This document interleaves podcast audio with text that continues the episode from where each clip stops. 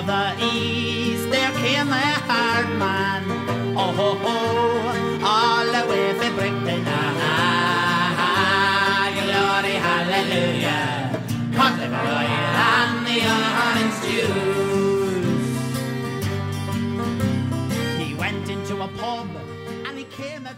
COVID 19 may have robbed the GAA of its traditional summer showpieces, but the Winter Championship roars into life this weekend with no fewer than 27 senior championship games spread across the four codes.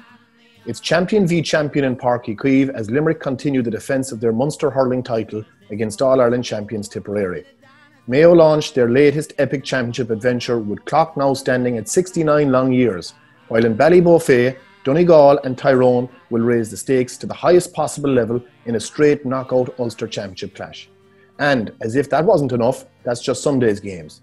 Hello, everyone, and welcome to the very first episode of the 42 GAA Weekly. Mark O'Shea here alongside Shane Dowling. And every Monday morning, we'll be running the rule over all of the biggest moments and talking points from a championship that will be like any other. And yes, we realise that today is Thursday, not Monday, but championship fever has well and truly taken hold. Before we dive into discussing the weekend's games, a few things to quickly mention. Although today's episode is free to everybody, from Monday onwards, GAA Weekly will be available exclusively to the 42 members. If you're already a member, we've emailed you with all of the details you need. And if you're not, don't worry. Signing up is easy. All you need to do is go to the members.the42.ie where you can sign up to the 42 and get access to lots of other great podcasts and benefits, including Rugby Weekly Extra with Murray Kinsella and Behind the Lines Sport Writing Podcast with Gavin Cooney. And myself and Shane have got a special offer for anyone who is signing up to listen to the, the podcast. Enter the discount code Mark the 42 or Shane the 42, all one word, all uppercase, and you'll get five euros off your first annual membership. So really, you'll be listening to the first month of the GAA Weekly on us. So that's members.the42.ie and enter the code Mark the 42 or Shane the 42 to avail of the offer. As a member, you'll also be able to join the members GAA Weekly WhatsApp group where you can discuss of the weekend's action as well as sending myself and Shane all of your questions, suggestions and comments ahead of recording the pod. Again, detail on how to join have been emailed to all members. Now that that's out of the way, let's get straight to the main event.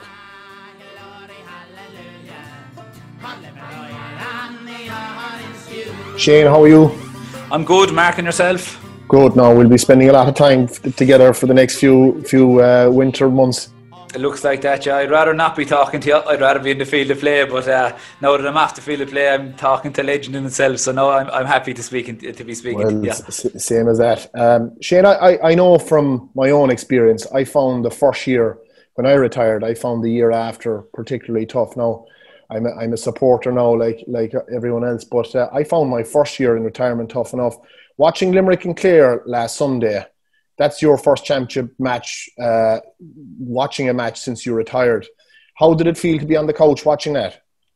Yeah, it was it was different. It, it definitely was different. Uh, and, and I was on the couch. I was sitting down on my own watching it and, and lit a big fire and had a couple of beers sitting down. So it was definitely strange. Um, I suppose the one thing I will say is different to you that like when you retired the following summer, there was a summer there. There was forty thousand people attending games. The weather was good. The supporters were there. So I'm sure it was a lot more difficult for you than, than it certainly was for me. The fact that it's going ahead now behind closed doors and everything that's going on, I suppose it does make it a bit easier. You know, it was still difficult to watch. I would have loved to be in Semple Stadium, but um, yeah, it, it, it was difficult. But you know, I've been uh, building up for, for quite a, for quite a while now, so I was kind of ready for it. And you know, there was a lot of more people I actually felt sorry for because like we'll take the the kit man that's involved at Limerick. He's there since 2007. He couldn't even get into the game, nor could uh, one of the Limerick liaison officers. And on top of that, the lads that weren't on the 26, they had to watch the game from home as well, and they're still involved in the panel. So there was a lot of people that uh, that were disappointed, um, definitely last weekend. Yeah, I, I like I went to the game in in uh, Parnell Park, meet against uh, Dublin, and the one thing that struck me was when there's nobody at the game, you get to hear like the, the communication by the teams, both sets of players, uh, the management, and you you actually nearly get to understand what kind of systems, tactics that they're they're uh, putting in place. Um, did you were you were you able to hear like what was going on in the field the last day from the coach listening to the TV? Yeah, not, not not as much as I thought. Actually, uh, I thought you'd be able to hear a bit more. And it's interesting you say like that. You were obviously lucky enough to get into the game, and you were able to hear and see that what was going on. You know, people at home definitely couldn't see that or couldn't hear that. Um, so like even we'll take we know the Limerick Clare game where, where Tony Kelly gave an exhibition, and then they were saying like you know who was marking him what's he doing, what are Limerick at, and all these questions. And like I couldn't answer them because I, I didn't know what was going on. I think like Dalo said in the Sunday game that he was playing corner forward, but most of his scores came from 14, 50 yards out the field. So like he was marking Barry Nash, but like if Barry Nash followed, it would it would have exposed the Limerick full back line. So uh, when, when you don't know the instructions that was that were given, it's hard to say. But maybe if you were at the game, it would have been a lot easier to see it. But most of the people, I suppose, didn't uh, didn't get to see that. Yeah, like the, the one thing I noticed, you, you mentioned Tony Kelly there, 17 points, which is fairly incredible uh, scoring by any uh, man. And then you look at Limerick finishing the game at 36 points. Um, it's it's been a talking point across a lot of the media this week. Are the scores in hurling gone too high, do you think? I don't. Like, it's only two weeks in, or one week end into this year's championship that is that is completely different. So I'm not so sure. Like, I don't know, does it, does it deserve the amount of hype and talk that it's getting? Uh, and I know, like, I saw one particular article where he said, "Is is this hurling's Bryson DeChambeau moment?" Or if that's how you pronounce the golfer's name, where he's obviously after driving the ball about four kilometers in every hole. So, uh, yeah. you, you, know, there, there was definitely 36 points is unrealistic. It shouldn't be happening do I believe it's because of the sliotar or because of players? I don't. I firmly believe it was just down to lack of intensity on both nights uh, between Dublin and Laois and Limerick and Clare. But if the same thing happens this weekend, then maybe a bit of debate can be held on it. But it was just the game was too loose. It was like a challenge game for most parts, and uh, that's what happens in challenge games, as you well know. Yeah, yeah, and like I watching, I was watching that game, and I was watching, um, I was watching Tony Kelly, particularly when he got the twelve points in one half, which is fair going. But like, do you think? Do you think Tip will have learned from what Tony Kelly did? Do you think Liam Sheedy is going to be looking at that and analysing Tony Kelly's performance at what way you can get at Limerick? Because uh, no, that said, Limerick were different in the second half. You know, they came out with some some intensity levels. But what, what, you, what way do you think Liam Sheedy is going to be looking at that?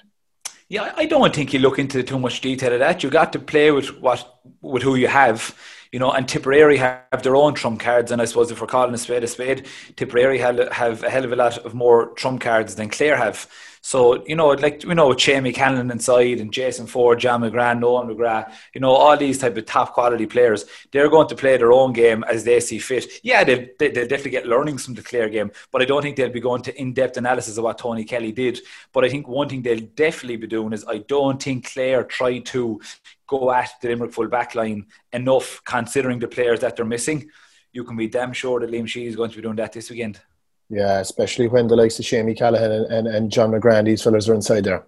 Uh, deadly, absolutely. You know, top quality players. And I suppose, listen, Clare don't have them players. And uh, Tipperary definitely going on last year's form, play, play the ball a lot better than Clare do. So, and, their half forwards do come very deep. So, listen, I suppose it's, it's, very simple from, from my perspective what to do. They'll try pull out their half back line and leave an ocean of space in behind and deliver good quality ball in front of the full forward line. And hopefully they can do the damage. But I don't think Limerick are going to be as gullible as that either. You're not going to see Declan Hannon or Diarmaid Byrnes 80 yards off the pitch.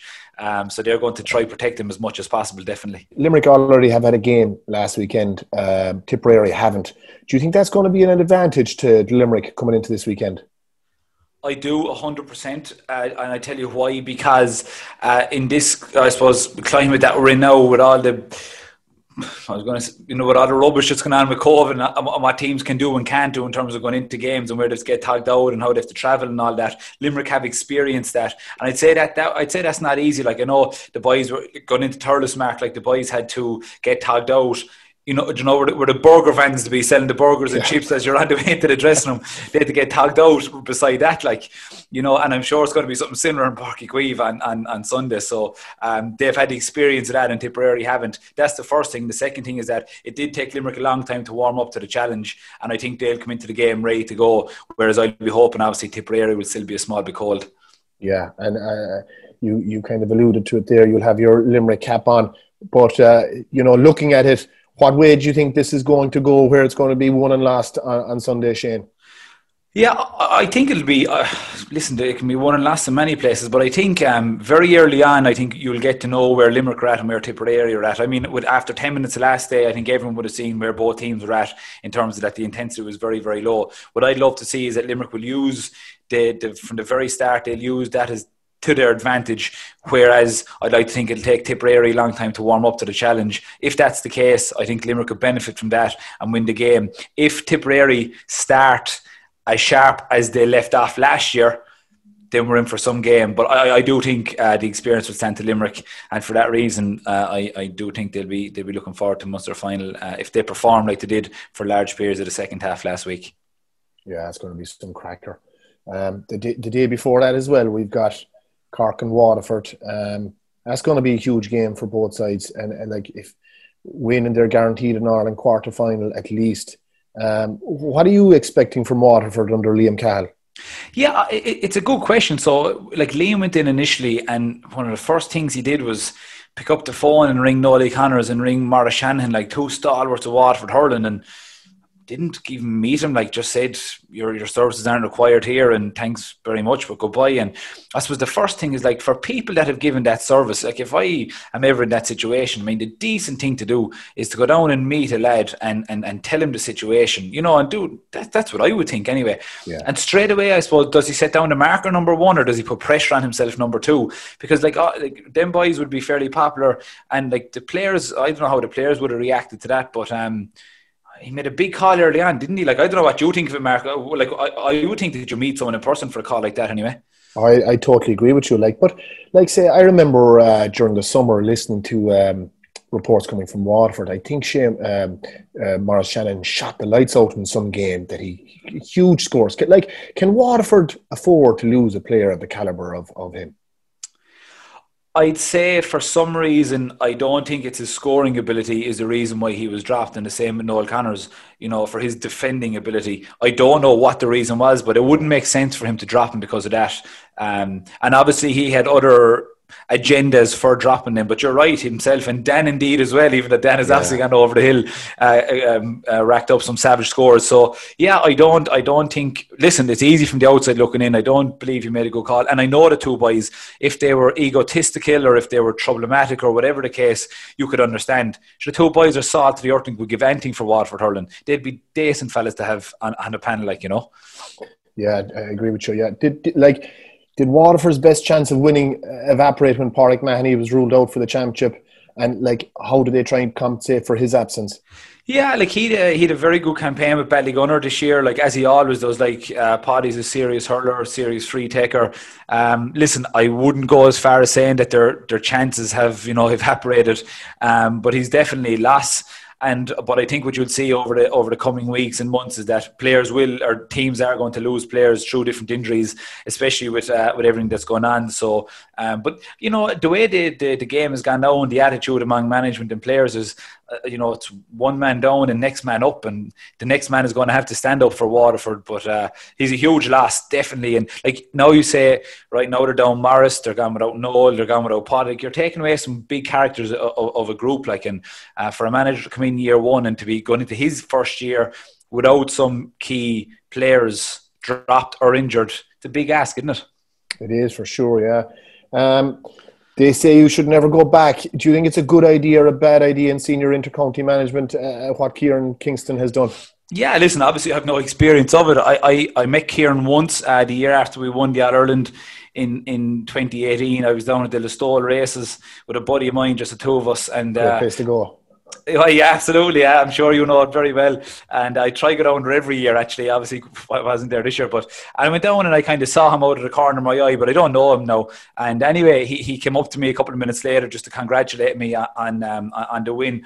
And we, there was zero drink on board, and he, he made sure to tell me, and I made sure to tell him. So we had a good, mature conversation for maybe 15 minutes. And I said, "Geez, he's one of the soundest men I've met."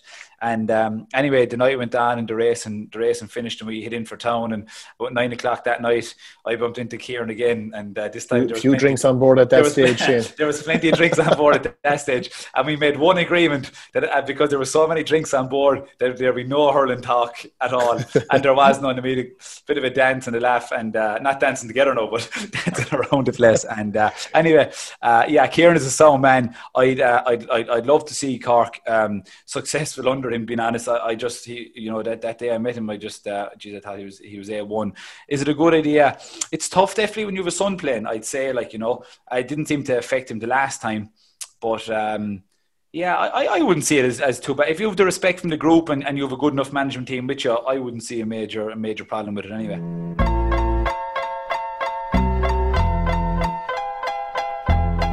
October the 1st, 1995 for the Senior Hurling Championship replay. The first replay for Senior Hurling final in recorded history, and that's been argued for the last few weeks, but no one has come up with another one anyway. Okay, game's on. Good clearance. Big Andy. Oh, Keith Furlong! Don't tell me he's going to do what he did. Oh, great catch by Kieran O'Keefe. That's what a captain does for his team. That's her, Jim. Now I feel happy. There's a dog on the pitch. There's a black dog on the pitch, right in the way of the play. And the dog seems to be going into the goalie, so maybe he knows him, I don't know. Anyway, back with the play. Great catch by Tommy Cremin. I wonder what's in this magic red bottle that she's squeezing in his eye. Maybe it's holy water. Anyway, Christie's putting back on the helmet, and we're all back to business. It's all over. Kiltegan have won the three in a row in the year of 95. Three in a row. Never before done in our history and not done by too many clubs in the county. Like you have the, the Ulster Senior Football Championship quarter final, Donegal versus Tyrone, and what's what's I suppose what's different about the football is there is no second chances. Donegal or Tyrone are definitely one of them are definitely going to be gone. Uh, you know, does that mean that you know that the, the intensity could be a lot higher than the first than the first weekend uh, of the hurl than what the hurling was?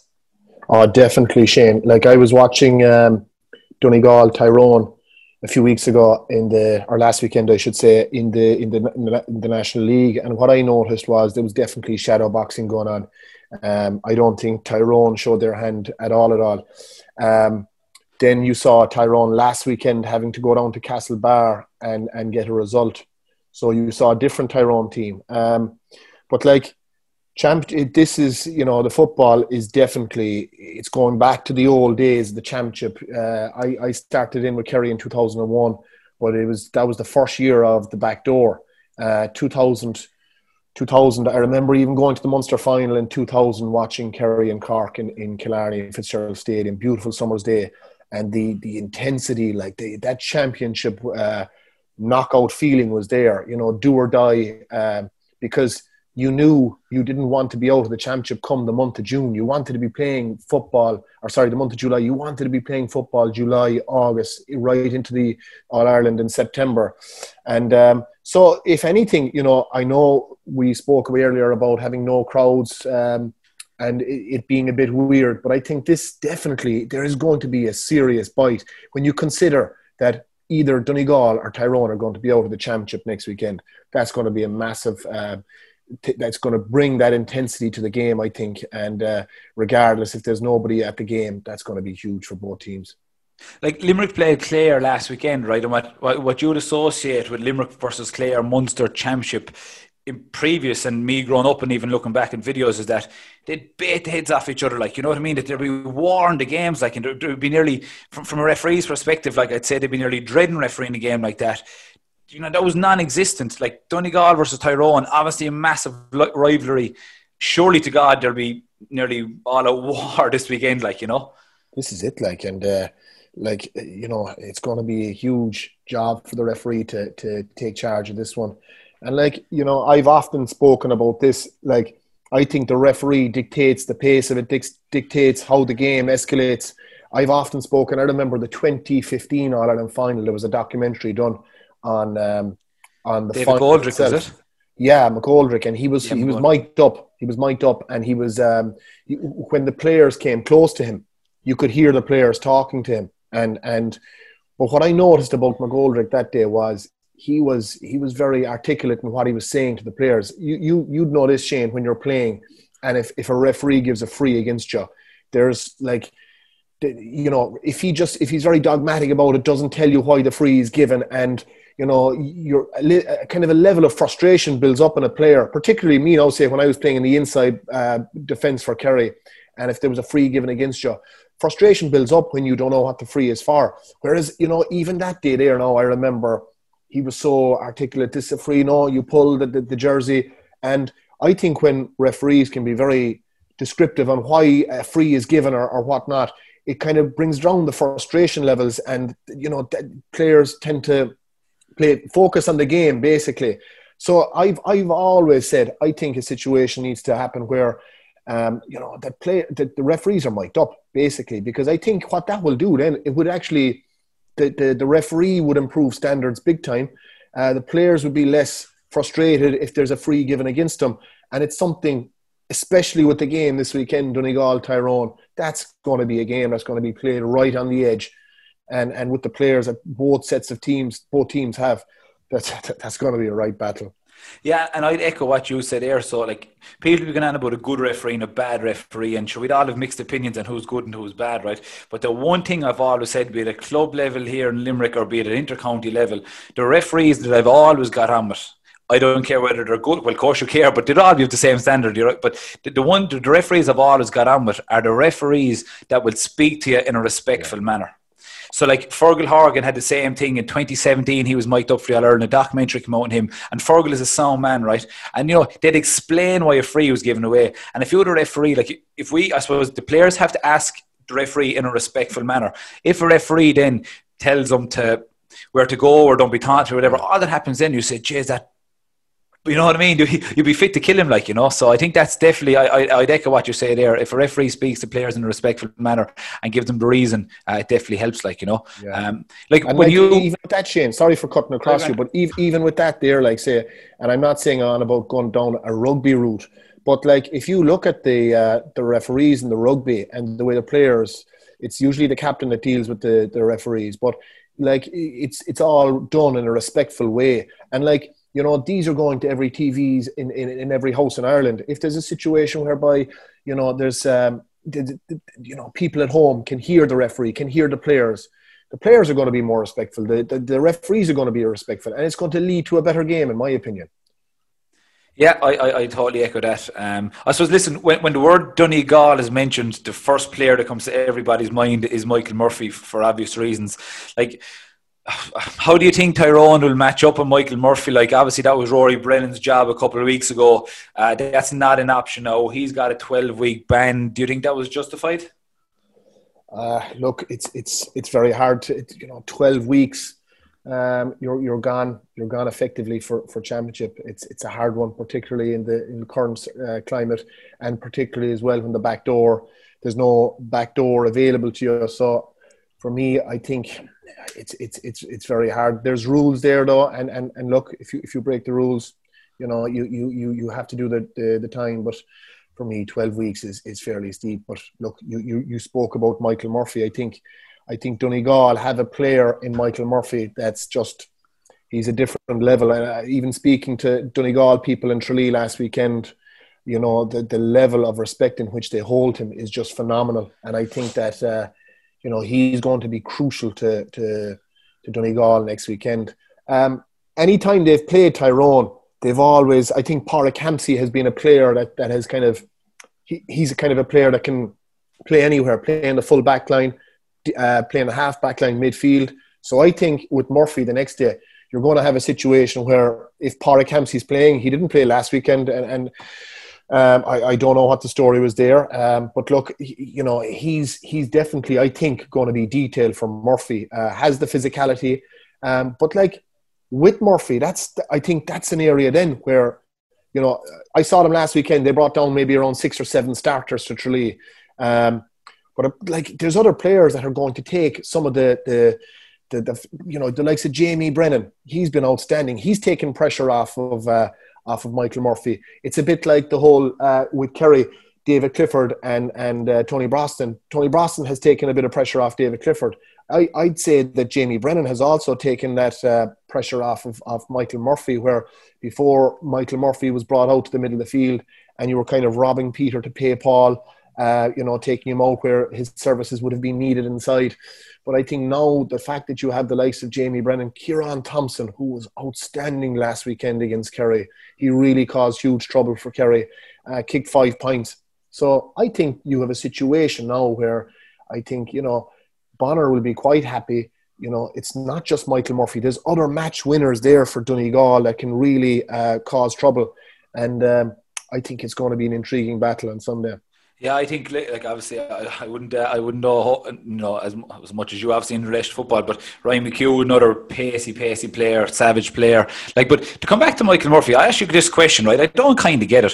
When Donegal won the All Ireland under Jimmy, Michael Murphy was at the edge of the square and was unreal for me looking in, right?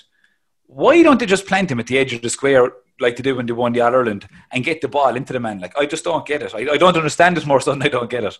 Um, I, have to be honest, you, I don't understand it myself. Look, anytime I was marking any dangerous forward, if like, and I know exactly, I totally agree with you. Number one, like case in point, you look at the year they won the All Ireland. You look at the, you, you can still see Lacey coming down the Cusack stand side. Yeah. Putting that ball, that long diagonal ball into Murphy. Murphy, a powerhouse inside, winning it and, and, and just you know unbeatable in those situations, getting that supply of ball. So I remember in 2014 when um, Aidan O'Mahony was marking Murphy, and Aidan did a great job on him that day.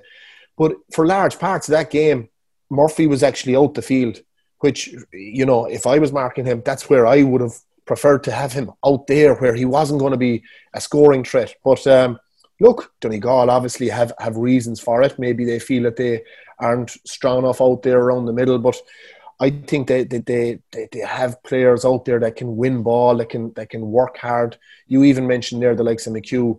You know, he's another match winner. You look at Donegal; they have match winners all over the field, and and you know maybe on Sunday, maybe it's it's going to be Tyrone are going to focus in on Murphy, but maybe it might be elsewhere that there might be a match winner. Be it a, a Jamie Brennan, be it a Kieran Thompson, be it a, a Ryan McHugh, who we know are match winners on, on, on a day.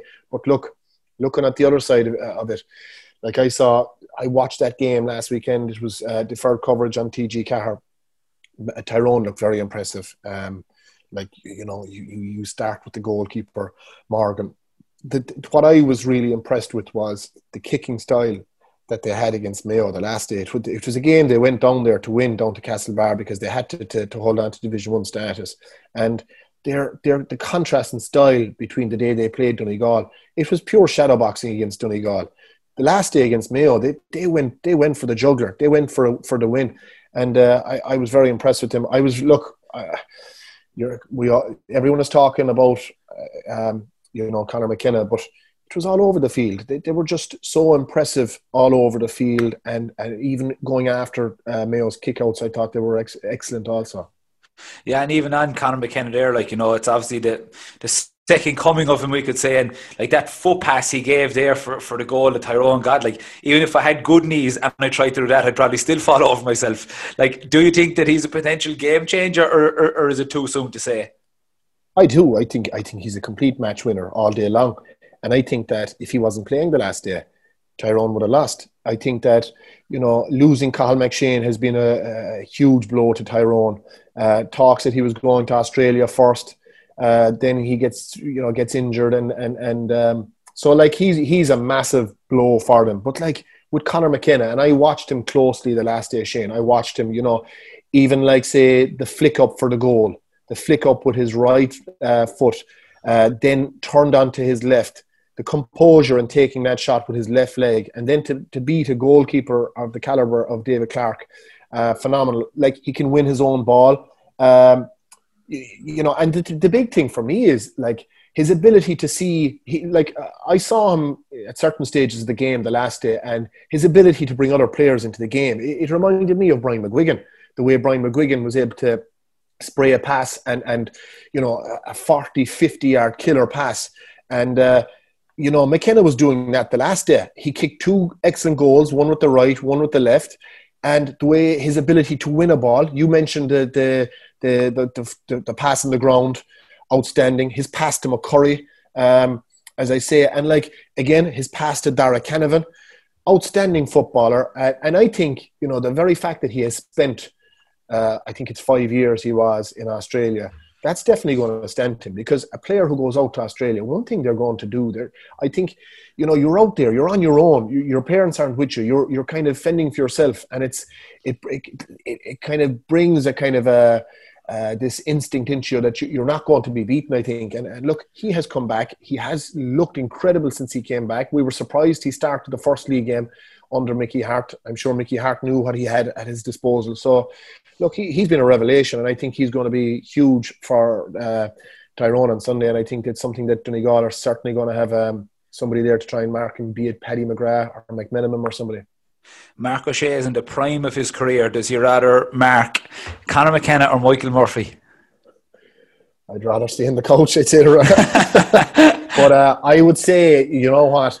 Um, it's a, I marked Murphy twice, um, uh, both league games, and he was a real, like, just the physicality of him, Shane, and he was able to he was so strong. He was able to hold the ball in one hand, hold you off in the other hand. He was great over his head. He had both feet. He had everything, and and physicality was the big thing with him. So he was definitely a real, real tough opponent. I've never marked McKenna, but you know, uh, McKenna wouldn't have the physicality that that uh, Michael Murphy'd have. So I'd, I'd, I'd nearly try, I'd nearly uh, go with McKenna. I'd say because uh, whatever chance I'd have with with McKenna Murphy's physicality would just be something else. But that's again going back to Chain. That's why I think the likes of Hampsey, who has done well on him in the past, mm. that's where, where I see him uh, be, detailing him on Sunday. Call it, Mark. Who comes out on top? Do you know what? I, I I've been thinking long and hard about this. Um, you you know you look at you look at Tyrone. They've got McCann, Hampsey, McNamee, Donnelly, Peter Harte, Canavan, Conor McKenna. Like Darragh Canavan has been excellent as well. But for me, is he, like, is he Peter's son? Sorry, Peter's son. Yeah, and I saw him for the first time um, last or last year, I think, in, in Fitzgerald Stadium in Killarney. Um, and look, he's all the same uh, attributes as his dad. You know, if he's half as good as his dad, he's going to be outstanding. But yeah. he's just got that same gatch about him that Peter had. Um, but look, you know, looking at and again, uh, you know, I have to mention your man McGeary, uh, Kieran McGeary for for uh, Tyrone. He was outstanding the last day against Mayo old style centre back, but also able to get up the field and, and kick a score. So, you know, Mickey Harte has some good players at his disposal. That said, you know, this this game is going to go down to the wire. If you look at Donegal, Packen, I'm very impressed with McMenamin, cornerback. He marked um, David Clifford last year in the Super 8, did a great job. Um, he was marking him the last day in the first half and did a great job on, on David Clifford again, kept him really quiet. I think he's he's a huge player for Donegal. And then, of course, you've got McHugh, you've got Murphy, you've got Brennan. They've got match winners all over the field. If it came down to the wire, I think Donegal, but just Shane. Perfect. Um, so then go to Connacht, uh, Leitrim v Mayo. And I suppose, like, especially from someone like myself, I would obviously know not a whole pile about Leitrim, but I love Mayo. I have to say that now, Mark. I love Mayo. I would absolutely love them to win in All Ireland. I, I don't think I'm, my, I'm on my own when I say I love Mayo. I'd say most of the country does know at this stage. Um, even even going up there, like I was, I went up to, to Achill Island there a couple of weeks ago. I went up with a few of the boys and, and stayed in, in his um, his grandmother's house just outside Kiltimagh. And even the place up there, the people up there, like in normal times, if Mayo were to win All Ireland, I know the first thing I'd be doing is booking a couple of days after work and hitting straight up the road. Uh, I, I, it's, it's amazing, really, how they haven't won an All Ireland in, in the last decade. Like you know, um, like they did put the whole country in notice, definitely with their performance against Galway. Like they were, they were, I don't know, were they unreal or Galway were poor? But like, where do you see them this year in terms of All Ireland contenders at this point in time?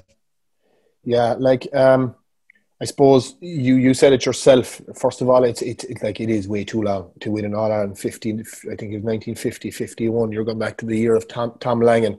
But like, it, Mayo have always been knocking on the door the last few years. Unfortunately, uh, never got over the line. So close yet so far. And, um, you know, there's definitely Horan. I think, is the right man for the job. He has shown, he's come back in. We were all wondering where they were going. Um, that performance against Galway, uh, I think Galway were, you know, Galway are definitely a lot better than that. Um, but that said, Mayo really came out of the traps uh, straight away, and they, you know, they've they found some excellent players, Shane, and, and, and players who, you know, that, that have really stepped up and uh, you know, they, they, like they're they're at a stage now where you know the last day against Tyrone again, Mayo kind of you know, can you trust them? They would they kind of came back. We saw against um, Tyrone where Mark Moran, outstanding centre forward.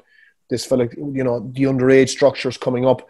But like, you know, again, it's so disappointing then against Tyrone. And it, it, it's it'll be interesting to see. I suppose if they ever needed a game to kind of kickstart them for the for the championship, it is Leitrim. They'd be very disappointed going down to Division Two after 23 years in Division One. That's something that will won't won't sit happy with James Horan. But you know, the big thing for me is uh, position the position of Aidan O'Shea inside full forward. I, I, look. I've been watching Mayo closely over the last few years. I, I I'm very impressed with this Matthew Ruane, middle of the field. He's a player who, watching him last year, got a goal against Kerry in the um, in the league game down in Tralee, replicated that above in Croke Park two weeks later in the National League final, got another goal, and, and they, they won the National League final. So, look, they, I, I, it was disappointing that they didn't push on then after that last year. But I'm a bit like you. I'm a big follower of Mayo. I think they have some great footballers at their disposal. Um, but it'll be interesting to see that where that consistency comes in. And I think that's something that they've been seriously lacking. And case in point, just look at last weekend. You know that consistency wasn't there, which is disappointing. Yeah, and like we like, and it comes back. So I, you know, we were speaking around about why I, I don't get why Michael Murphy isn't at the edge of the square. It looks like Aidan O'Shea is going to be at the edge of the square this season. Uh, like he ran a mock at full forward versus Galway, but he didn't have as much joy against Ronan McNamee the last weekend. No, like we're all entitled to off days and all that, but I suppose from my perspective looking in, I would think that he'll create carnage up there. And I would think he'll do the same for the rest of the championship. Like, would you be on the same wavelength as that? Definitely. You know, I, I think that once he gets a proper supply of ball, he, he's a match winner. I saw him in Croke Park a few years ago, Shane. He was inside full forward against Donegal in the championship and uh, marking a player of the calibre of Neil McGee. Uh, his ball winning ability is frightening. He caught a ball that day, again, a long diagonal ball um, from the Cusack stand side.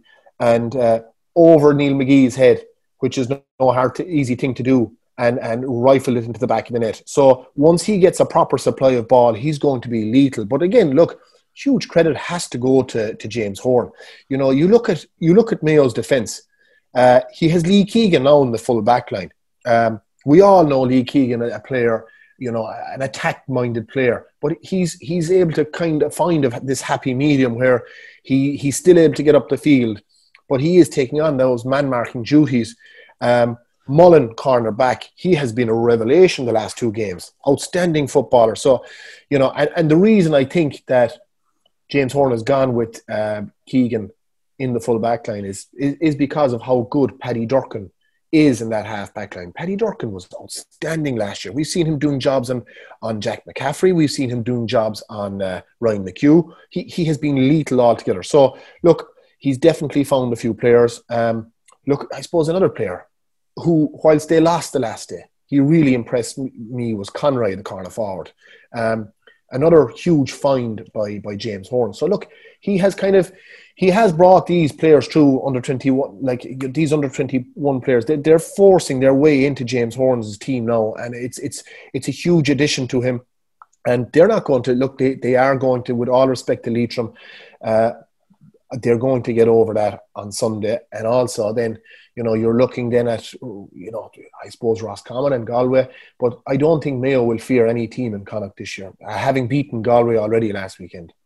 Oh, just one player I do have to ask you about. I'll be honest, I didn't really know who he was. Like we saw the split season this year. Like Mark Moran, who I suppose I've only heard of and seen because of his club campaign with Westport. Like he, I suppose, if we've been honest about it, like, would he even have got a chance with James Horan if there was no such thing as a split season? Um, I, you know, that that's it. I don't think he would. I don't think he would. And like, it's funny, you know, would, would the likes of Tony Brosnan from Kerry have got a chance if, if there was no split season either? Um, so this is the thing that COVID has has uh, has has brought, and I think that the likes of Mark Moran, Moran, he has been a revelation, and uh, particularly for Westport, as you said. And he followed that through uh, the first day um, against Galway. He was outstanding and got man of the match, and, and rightly so, you know. And his, his skill set was something that I was very impressed with. Um, you know, the, the, last day then, you know, d- disappointing that, you know, the same level of consistency wasn't there. But again, you know, we, we talk about forwards, Diarmuid O'Connor, Cillian O'Connor. Uh, I mentioned Donegal and, you know, trying not to have the same pressure on Michael Murphy, other players taking the flack. We've seen it above in Monaghan, where Conor McManus is constantly the main threat. And if you keep him quiet, where are they going to get the scores from? And that had been something that Monaghan have, have always been accused of. Now with, with Mayo, when the likes of Alan Dillon and these fellas retired, Andy Moran retired, they need to find other players. And with the likes of Mark Moran, um, they're going to be fellas who are, and, and Conroy, two prime examples of fellas who are maybe going to fill those voids. And, and you know, they'll really have to step up. Um, and if they do, then Mayo are going to be serious contenders. Yeah, good stuff. Uh, like they, I'd imagine they will. You know, there's no point actually to call that. They, they, they will, you know, more than likely win the weekend. I says I, I know Limerick are playing Waterford. Limerick had a, a great win last weekend to get up to Division Three. Um, you know, they're working hard. I suppose down here they wouldn't they wouldn't get the same publicity. I suppose that, that the hurlers do get, but uh, listen, I, I, don't know if you know Billy Lee, the, manager yeah. of Limerick. He's a top, top man. Has put in, and like he went in to Limerick when, when very few people wouldn't have went in. No airs or graces, no egos. Just want to do the best for Limerick. And listen, they're working very hard. I well, obviously not in recent times, but I've seen how hard they work. They train in Rathkeale when the hurlers train, and geez, they train savage hard, hard like you know. So um, it'd be great for them if they could get over Waterford the weekend. Yeah, I, I think they will because I think they've continued the the I suppose, the consistency they had at the start of the league, where you know they were winning games, and and, and with that brings confidence, winning games. But Billy D, Billy Lee has done an excellent job, and what I was impressed with also then was when the league resumed the last two games. Again, you know they they, they finished. Um, they finished top of the table and, and promotion. And that's going to the very fact that they're promoted, that's going to be, uh, that's really going to help their confidence. And, and look, sure I know it myself down through the years, the, the games, the battles we've had with Limerick. They obviously play second fiddle to the hurlers, but the battles that we've had, you know, down in in, in um, Gaelic um, Gaelic grounds, Gaelic grounds, and and even in Fitzgerald Stadium, you know, huge battles with them, which could have gone either way. I remember a game in Gaelic grounds one year. We barely got out of it. Dara caught a ball just over, over the, crossbar, crossbar under it, yeah. yeah. and and yeah. like had that gone over, you know, Limerick would have beaten us. So Limerick w- will always produce quality players, and I suppose now the very fact that they're gone up to Division Three, it's going to give them great confidence, and I, I, I would see them definitely beating Waterford on Sunday. There's no doubt. Monaghan and Cavan. Yeah, you know, look, I suppose Monaghan um, they've been they've been heavily reliant on Conor McManus. Um, now we see him kind of, I suppose he's he's no spring chicken. But that said, like I, I saw him against uh, Kerry in the first in the in the opening um, or the, the, when the league resumed, and even though he came off the bench, he kicked some of the most amazing scores, which I was like, you know, and, and sometimes he's just this, he's unmarkable at times, you know. Um, Cavan also are work in progress, young t- uh, players coming through. I still think, though, that Monaghan are going to come through here with the Hughes brothers, Wylie, uh, you know, Drew Wylie, these, these lads, they have quality players all through. Karl O'Connell and, and I think these players will get them over the line um, on, on Sunday, no doubt.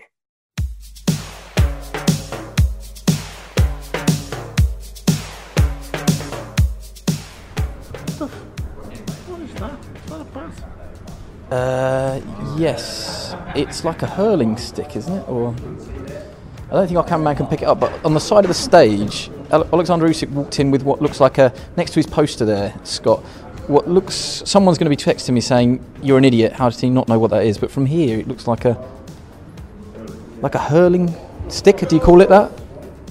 My, my irish fans are not going to be happy. The hurling again shane. You know dublin against kilkenny on saturday. Like do dublin have any chance here in your opinion?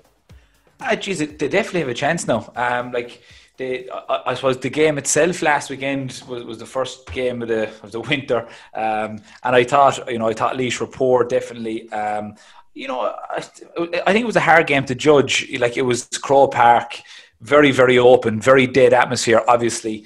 Um, but the one thing I will say, like Donal Burke there scored 116 mark. Like, you know, he was a great, I won't say a great find, but he's obviously after stepping up to the plate big time. Like, and the one thing I suppose I did notice, right, is that like they've good, they've, they have, they have good players all, all over the field.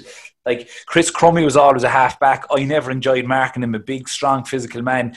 Like they're after throwing him up centre forward. Now I know he scored three points the last day. Like would he be the most natural centre forwards?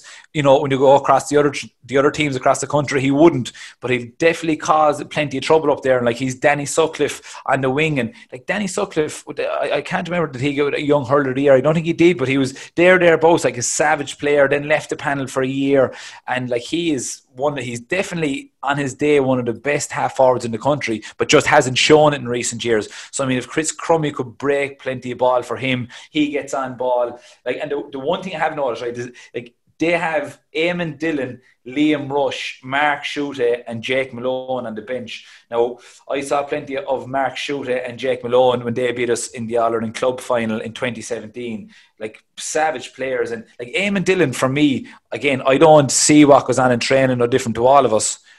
But he, for me, is, is nearly guaranteed starter. And the one thing I love about him is that it's, it's goals first and then take the point as an option. It's not points first. He goes and runs at him every single time. And even when he came on the last day, the game was put to bed. He could have easily wanted to get his name on the scoreboard, but he took on the least the, the defence and uh, and stuck it into the back of net. And he finished up at one one. I mean, Liam Rush would, would be a household name across a household name even across the country, like you know. And he's only coming on. So I don't know. Is Mattie Kenny trying to do the John Kiely approach where he tries to bring on players to finish games rather than starting these players? It looks like to me that he is. And if if if Dublin are in contention, like with Kilkenny come down the home straight and that they have these players to bring on, I do think will make a massive difference. In saying that, I would definitely have Eamon Dillon starting on my team. Uh, in terms of Kilkenny, like they have obviously the main man at the helm there for a long time. The one thing that they are is a very big, strong physical team. Like you go back to last year when when, when we played uh, Kilkenny in the All Ireland semi final, like they blew us off the park like no other team has done in four years. They did it to us in the first half. Um, they, they, not only did they beat us in the scoreboard for the first 20 minutes, but they absolutely hammered us, hammered us physicality. That was in Croke Park on a beautiful day. So coming into the winter time, you'd imagine that it would stand to them even more. Like they've big guys there, Walter Walsh, TJ Reid, Conor Fennelly. That's need to name three. Like you know, I mean, all across really, they've they've they've big men, and um, I think it'd be a very physical game. I don't know, like Dublin wouldn't be known for the most physical team. So I question, I suppose, whether they'll be able for Kilkenny's physicality. Yeah. Do you think there's anyone there in Dublin that can match uh, or can mark TJ Reid? Well, listen, that's the big question. Like you know, um, like TJ has been phenomenal over the last couple of years, like absolutely phenomenal now, and has nearly been unmarkable by f- from looking in from the outside. Like you know, uh, listen, he'll play a centre forward more than likely, right? You know, it's not see the way it's gone now, Mark. Right, is that the centre back's responsibility generally doesn't lie with the centre forward anymore. Yeah. So what happens is the centre back is going to sit to protect his full back line, and it'll be the midfielders problem and the half forwards problem even to nail TJ Reid and try get tackles from behind and every time he gets on the ball to try nail him from behind. Sometimes people can look at the centre forward and he might get three points from play. And if St. James Ware is a centre back, I can tell you something that if all TJ Reid does is score three points and play from 60 yards the next day, I'd say Dublin will be fairly happy with that.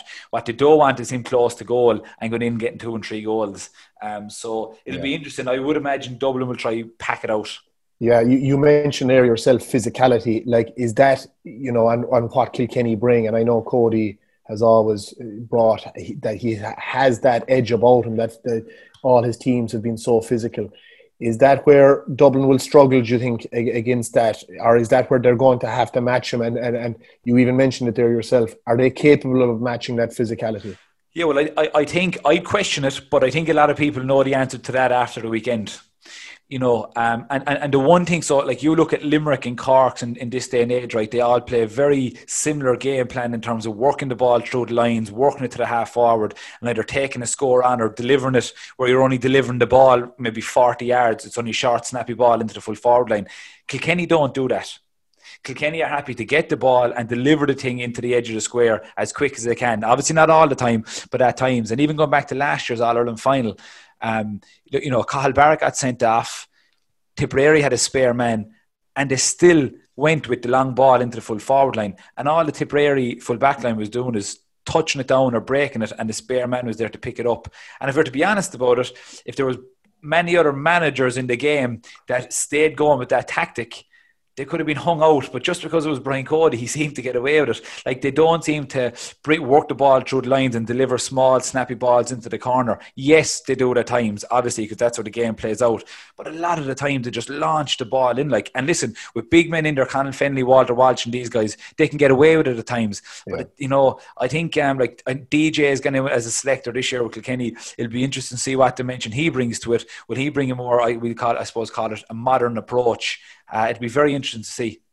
Yeah, it is interesting. He's in there because uh, what a legend uh, to, to have coming in with uh, with Cody. Um, the other game there is is Galway v Wexford, which is going to be a massive battle on Saturday. Galway are another one of the counties w- with first season manager in charge, Shane O'Neill. You know him well, uh, Shane. I do know Shano very well. A very, very good friend of mine. Uh, hurled with Shano. I came into the Piarsaigh senior panel in 2010, and Shano was there for a couple of years. He was just come to the end. Was delighted he eventually got a county medal out of it and a Munster medal as well. Um, yeah, so then he was manager. He or he, he left. Obviously, he retired as a player and came back a couple of years later to manage us. Shano won an All Ireland club with us. Uh, an incredible feat. Uh, an incredible man. An incredible manager. Uh, like you look at Davy and you look at Shano, they couldn't be more opposite. Shane is like he's very he's not I won't say he's non-vocal. He, you know, he's very low-mannered. Um, guy and he will he's what he's very good at is putting the arm around the shoulder speaking to players delivering all the right messages you know you won't see him too wound up the weekend of course you'll see him giving instructions or whatever uh, but his coach is john fitzgerald john is also an Apiarsaigh man they're very good friends, but they work well together. The two of them are in Nina uh, for a couple of years together, and uh, John is more the is more the, the talker, and Shane sits back and delivers the messages in a, in in a quiet and appropriate way. Yeah, and like say, we all know how good Galway have been, and how good look Micheál Donoghue. He's been an outstanding manager as well. But do you think with the likes of Shane in, is that going to be bring a bit of freshness to, to Galway? it will bring freshness and a new voice is always great. The one worry I would have for, for Shane is that like going in to an intercounty setup for your first year is hard enough and probably daunting enough. Not long gone in where you've had him for maybe three or four months, they've been gone for six, and now you're going back in. Like he, I, I wonder does does does Shane even know enough about his players as much as he should? And that's not his fault, obviously. That's because of what's going on. Whereas Davy knows all of his pan like the back of his hand. And while Shane might think he knows them, I suppose he doesn't know the character, the characters that they are. You know what I mean? He might know their hurling abilities. It takes a while to get to know that. And um, yeah, that's the one worry that I, would have for Shane and John and Galway is that it's it's hard going in there in your first year, and especially the year that was in it. I think that's a big advantage lies with Davy. Yeah, um, a point made that Wexford are more cut out for summer hurling, that their short game won't suit a winter championship. Is that a fair point, you think, Shane, or, or is it total nonsense?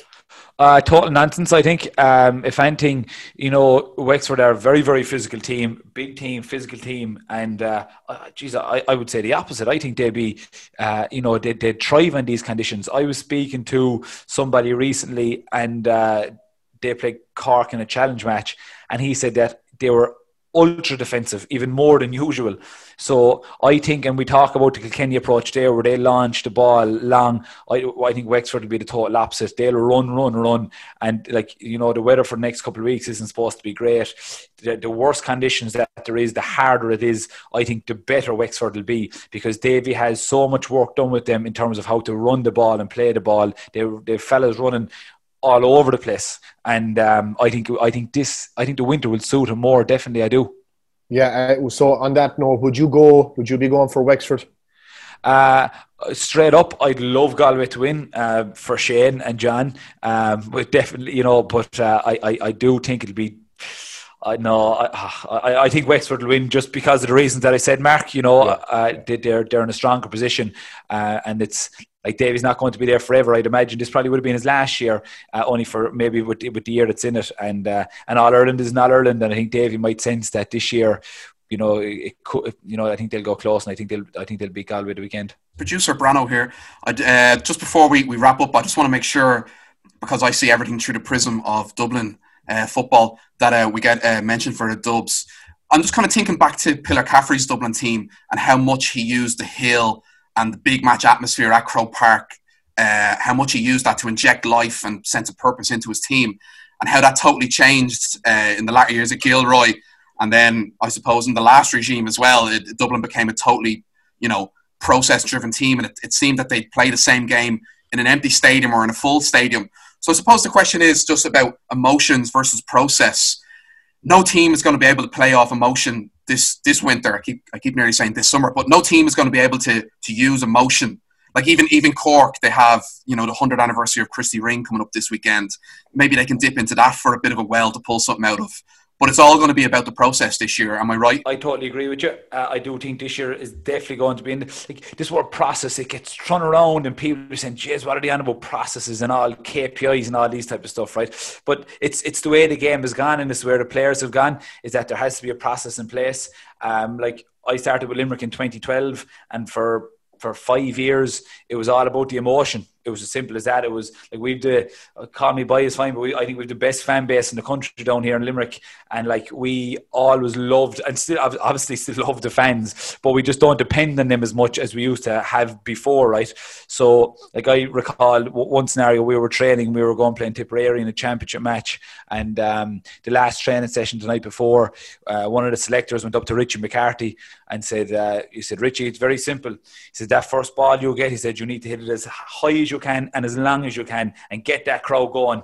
And like the right ball could have been to hit it 40 yards, but like, no, it was all about getting the crowd behind us. You know, we played tip in the Gaelic grounds. Tom Condon drove on Kelly um, over. He, I think he fell over the, the, the billboards on the side, like you know, and the crowd went wild. Whereas now that would be look as a tackle got, but back then it was a, it was a case of another way to get the crowd behind us. So um, any team that's emotionally driven in this championship may forget about it. Yeah, I'd agree with that as well, because like even if you look at the likes of Mayo, I think Mayo have the biggest fan base in the country. They've they've huge supporters year in year out. They're always there, and it's something that Mayo have always fed off their their supporters. And um, you know, you'd see it in Croke Park. You'd see the you know going down the stretch against Dublin and All Ireland final. I saw it myself above in Gaelic grounds um, in in 2014. The replay. It was the first time an All Ireland semi final was taken out of Croke Park, and the atmosphere that had, that was at that game was absolutely electric. Now, I think not alone does it drive on Mayo, but it drives on the opposition as well in a way. Um, because I always saw that in Croke Park, especially if you were playing the Dubs, particularly playing into the Hill, always a, a tough place to go. But uh, the Hill was like a, a 16th uh, player for the Dub, Dubs, particularly after they got a goal, you know, and Dublin would feed off that. They, they, they, they do their warm up under the Hill 16 we saw what happened with uh, Dublin and Mayo years ago, where where um, the Mayo players came down into the into the hill before the game, and uh, during the warm up and tried to uh, mess up Dublin's warm up. So I would agree uh, with with Shane. I think it is it is some teams do play on emotions, and I think Mayo are certainly one of those. And I, I'd, I'd actually throw Dublin into that as well. You know, I think I think Dublin are a team that that uh, feed off the hill and I think that won't be there this year. And uh, it'll, it'll it'll be interesting to see how that pans out. Well, on that note, it's time for us to head over to the Clare Victory Banquet at the Berkeley Court and join Marty Morrissey and Ger Canning. It's um, it's certainly a night of jubilation. I tell you, the last time I experienced a night of jubilation like this was the night I got married. I think. Congratulations with Anthony. 15 bachelors started out. My goodness, you put yourself in the shop window today, I think. Well, uh, Lisdoonvarna is starting next weekend, George, so a lot of fellas up for auction. and you're all in the running. Two people who are still very much single as Frank and uh, Brian Lohan. Uh, may I ask, are you looking for two sisters, twins, or what? Um, anything will do, really. and know yourself. Beautiful piece of Waterford crystal, man of the match, and there's two Festina watches. I think they're telling you something rather subtly here. There's a his and hers, Sean. So make of that what you will.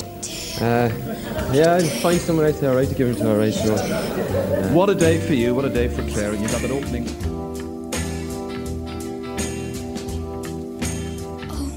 That's great, Shane. Thanks, Mark. Uh, we'll be back on Monday morning to look back on all the weekend's action. A reminder that from Monday onwards, GAA Weekly will be available exclusively to the 42 members. Go to members.the42.ie to sign up and use the discount code MARK the 42 or Shane the 42. All one word, all uppercase, to get €5 Euro off your first year's annual membership. And if you have any thoughts on the weekend's games or questions that you'd like to hear us discuss on Monday's episode, you can drop them into the WhatsApp group or email them to the membership at the42.ie.